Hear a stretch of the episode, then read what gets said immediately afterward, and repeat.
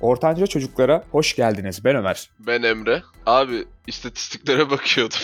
Acayip bir şekilde Hindistan'dan dinleniyoruz. Hatta YouTube hariç platformlarda Türkiye'den daha çok Hindistan'da dinleniyoruz. Nedense böyle bir data var elimizde. Bunun büyük ihtimalle internet üzerinden hani başka bir amaçlıdır. Yani bizi gerçekten dinlediklerini sanmıyorum. Hani Jinsava falan yüklüyoruz ama bizi Hindistan'dan dinleyen dinleyicilerimiz için Namaste, Meralan Chooso diyorum. Namaste. Aynen ve günümüzün konusuna geçiyorum.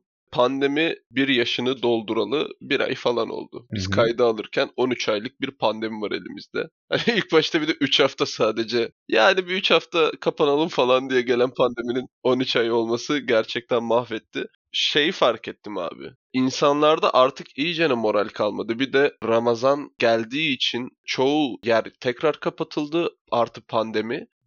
Bundan dolayı artık insanlar tükendi abi. Ben de şu an içimde gerçekten çok iyi hissetmiyorum. Yani moralim bozuk, çoğu şeye odaklanamıyorum. Çoğu insanın da böyle olduğuna eminim ben. Kesinlikle abi, artık ben mesela şahsen inanılmaz tükenmiş hissediyorum.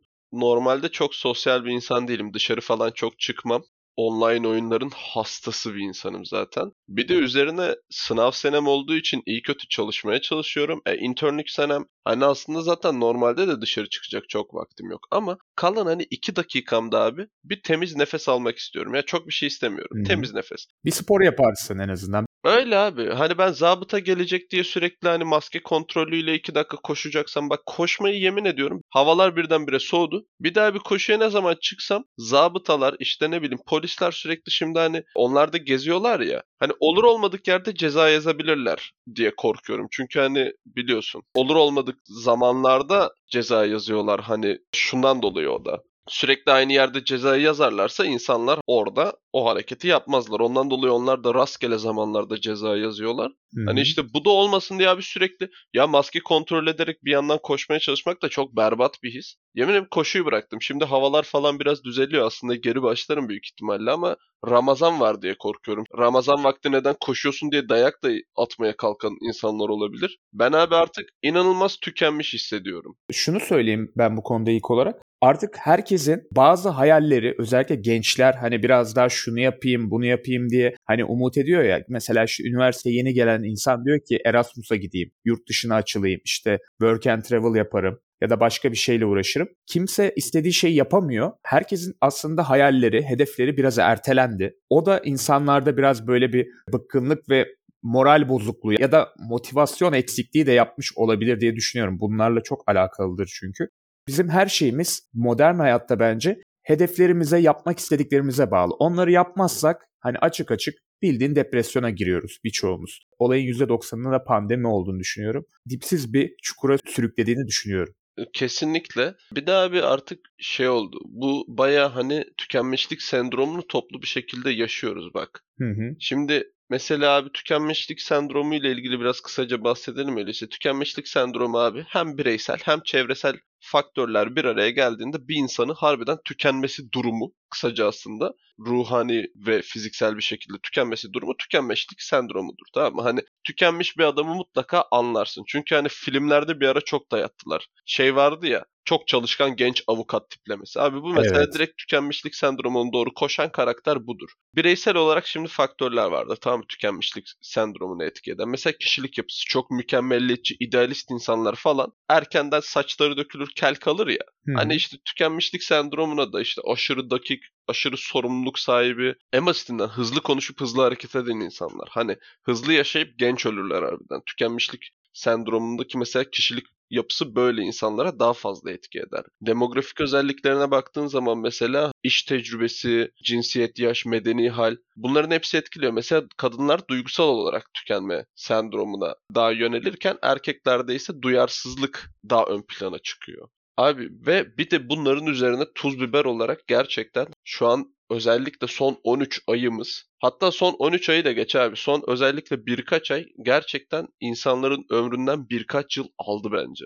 O kadar garip aylar yaşıyoruz ki ileride torunlarımıza falan anlattığımızda hani tam bizi de anlayamayabilirler çünkü bu değişik bir şeymiş. Yani pandemiden bahsediyorum tabii ki. Yani insan bir yerde yeter diyor ya, hani bıktım diyor. İnsanları da tabii ki de bazı yerde anlamak lazım yani. Tabii ki ama ya şimdi baktığın zaman gerçekten Türkiye yaşaması zor bir ülke. Bu benim kişisel düşüncemdir. Hiç kimseyi suçlamıyorum, eleştiremiyorum da çünkü korkuyorum. Mesela bu bile bir tükenmişliktir abi. Ve gerçekten yaşaması zor bir ülkede her şey üst üste geldiği zaman merak ediyorum ne olacak? Bu tükenmişlik sendromunun sonunda ne olacağını çok merak ediyorum. İnsanlar artık hani ya ne olursa olsun da başka bir şey olsun diye hiç olmadık davranışlar sergileyebilir. Mesela abi insanlar gerçekten şaka maka 13 aydır evde olması gereken insanlar. Hani şimdi evde olmadığımız için 13 aydır devam ediyor. Hani bazıları işte Uludağlar'da partiler yapıyordu. Evet. 20 kişi parti yapıyor diye kızdık. Sonra bazı partiler başka hareketler yaptığı için eleştirmeyi düşündük. Hani eleştirmedik. Ben eleştirmeye korktum açıkçası. Gerçekten başarısız yönetilen bir süreç var. Bu süreçte insanlar artık bayağı tükenmiş. Ve mesela bak tükenmişlik sendromu olduğunu ben iddia ediyorum. Şundan dolayı iddia ediyorum. Bu tükenmişliğin belirtileri var abi. Bak bu bir hastalık gibi düşüneceksin. Toplumsal bir hastalık gibi adeta yayılıyor böyle. Öyle abi bak mesela yorgunluk ve bitkinlik en fazla gördüğün hani fiziksel belirtisi. Vücut ağrıları. Özellikle abi kas ağrıları, baş ağrıları, uyuşmalar, karıncalanmalar vücudunda. Uyku bozukluğu inanılmaz oluyor. Mesela çoğu insan az uyumaya başlıyor. Bir kısım şanslı insan da çok uyuyor. Mesela enfeksiyon sıklığı artıyor abi bak. Vücut direncin düştüğü için hastalık sıklığın artıyor, enfeksiyon direncin artıyor. Bir de pandemi döneminde doğru düzgün aşılanma olmamışken henüz. Şimdi aile sağlığı merkezinde görevliydim dün. Şu an polis memurlarımız aşılanıyor. Belli bir yaşın üzerindeki galiba. Böyle bir pandeminin içinde de hani varyant bir virüs varken ortada enfeksiyon hastalığına yakalama sıklığımız artıyor. Bu tükenmişlikten dolayı da. İşte çarpıntı, terleme, tansiyon yükselmesi, yeme içmede sıkıntılar, egzama başta olmak üzere döküntülü hastalıklarımız var. Zayıflayan bağışıklığımızdan dolayı ekstra etki ediyor gibi geliyor bana. Çünkü artık hani tükenmiş bir insan var ortada mesela. Bu insanın çok sağlıklı işte ne bileyim bağışıklığının çok kuvvetli olduğunu falan bekleyemezsin. Çünkü gündelik hayatında da her yerde savaşıyor. Hani işten eve gel, evde bile mesela televizyonu aç. Televizyonda sürekli korkunç haberler işte dışarı çık yine korona var. O kadar artık insan yıpranıyor ki bir de üzerine bir böyle bir durum insanı ekstra yıpratıyor gibi geliyor bana. Öyle, kesinlikle öyle. Avrupa ülkelerinde mesela bazen bizim kadar vaka olan yerlerde o kadar ölüm gerçekleşmiyor. Tabii başka sebepleri de vardır elbette, aşılanma vesaire ama bizi ekstra vurması bence kaçınılmaz ve şaşılacak bir durum değil aslında. Yani ben de sana katılıyorum bu konuda. Bu sadece bahsettiğimiz fiziksel belirtilerdi. Bak şimdi fiziksel belirtileri hani insanlar reddedebilir. Şu sebepten oldu, bu sebepten oldu diye başka kisveler de uydurabilir ama toplu olarak düşünmeyi sizi sevk ediyorum. Mesela bunun psikolojik, duygusal belirtilerinde şunlar var. Çevrenizde baktığınızda aslında insanlarda gördüğünüz şeyler bunlar şu an. Ümitsizlik, çaresiz hissetmek, engellenmiş hissetmek, sinirlilik, sabırsızlık. Bu sinirlilikten kastım öfke patlamaları tarzında. Hani sürekli bir sinirlilik hali tam değil. Tam bir kavga değil aslında. Yumruk yumruğa girme isteği değil. Bir dışarı atılmaya çalışan bir öfke. Çok doğru. Bunu metrobüslerde çok görüyorum. Yani metrobüs zaten kesinlikle bir tetikleyici. Hassasiyet, kırılganlık, çabuk alınmak. Zaten hani bu herhalde içme sularımızdan kaynaklı benim komple teorim var da neyse. Tatminsizlik, eleştirmek ve eleştirilmeye tahammül edememek. Nezaketsiz, kaba davranışlar, paranoya, özgüvende azalma, çoğunlukla depresif skalada olmak üzere duygu durum bozuklukları ve suçluluk hisleri, düşmanlık duyguları. Şimdi hani bu saydığımızda duygusal belirtileri ve bu duygusal belirtilerin bak sana 11-12 tane duygusal belirti saydım. En az 8'i dışarıdaki her insanda vardır.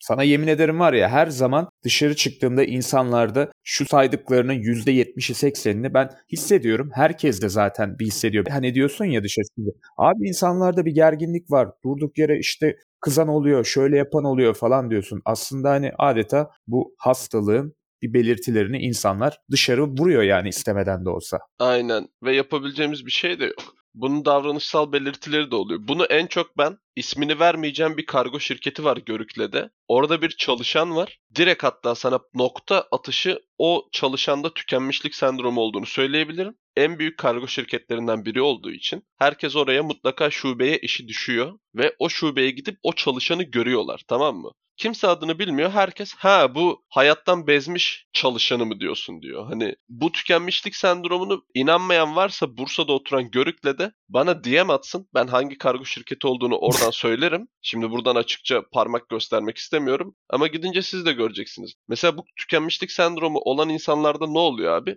En basitinden işte kargo örneğini vermemin sebebi işi yavaşlatıyorlar. İnanılmaz yani. Bak Görük'le de gerçekten günde 12 kargo atıyorum dağıtılabilecekse o tükenmişlik sendromu yüzünden 10 tane dağıtılıyordur yani. Kendi alanımdan örnek de vereyim öyleyse kısa bir. TUS yerleştirme sonuçları açıklanır yakında. Benim sana buradan direkt nokta atışı bir tane tahminim var. Bunu ilerideki bir ay sonraki podcastlerde doğru mu değil mi göreceğiz. Aile hekimliğinin puanları artacak. Çünkü herkes aile hekimliği yazıp dil kursuna gidecek. Yurt dışına iş imkanları için. Uzmanlık süresi de az olduğu için, 3 yıl sonra uzman olabildiğin için aile hekimliği inanılmaz bir şekilde puanları artacak bir bölüm. Bak ana sebebi de gerçekten aile hekimi olmak isteyenleri eleştirmek için değil ama yazanların %70 sebebi de tükenmişlik sendromudur. Kısa sürede uzmanlık, yurt dışına kaçma imkanı bunların hepsi inanılmaz etkiliyor. İnanılmaz bir aile hekimi kadrosu olacak ülkede eğer yurt dışına kaçamazsak. Bitirmeden önce şunu da söylemek istiyorum. Bence bizim insanlarımız tam olarak neye ihtiyacı olduğunu bilmediği için bazı şeylere yoğun anlam yüklüyor. Hani mesela atıyorum hedeflerimi başarayım ama mesela başaramazsa tükenmişlik sendromuna yakalanabiliyor. Başarsa da yakalanabiliyor falan. Mesela şeyi biliyorsundur. Maslow'un ihtiyaçlar hiyerarşisi. Hani en altta fizyolojik ihtiyaçlar.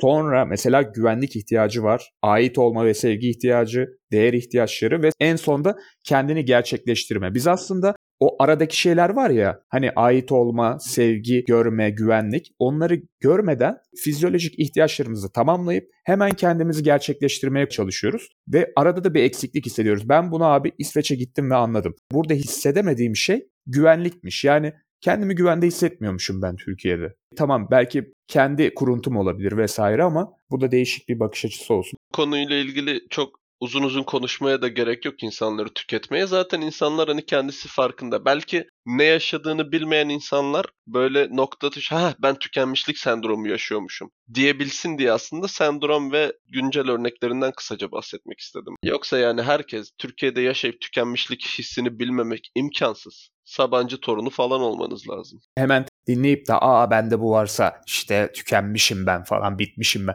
Hayır sevgili 16 yaşındaki güzel dinleyicimiz sen tükenmedin yani daha önünde çok büyük bir yol var. Aynen sevgili Unicorn daha bizim yaşımıza gel gereksiz uzun yollardan geç sürün sabah 6'da metrobüse bin. Ondan sonra şey yaparsın o zaman yavaştan kapatalım bu bölümü de.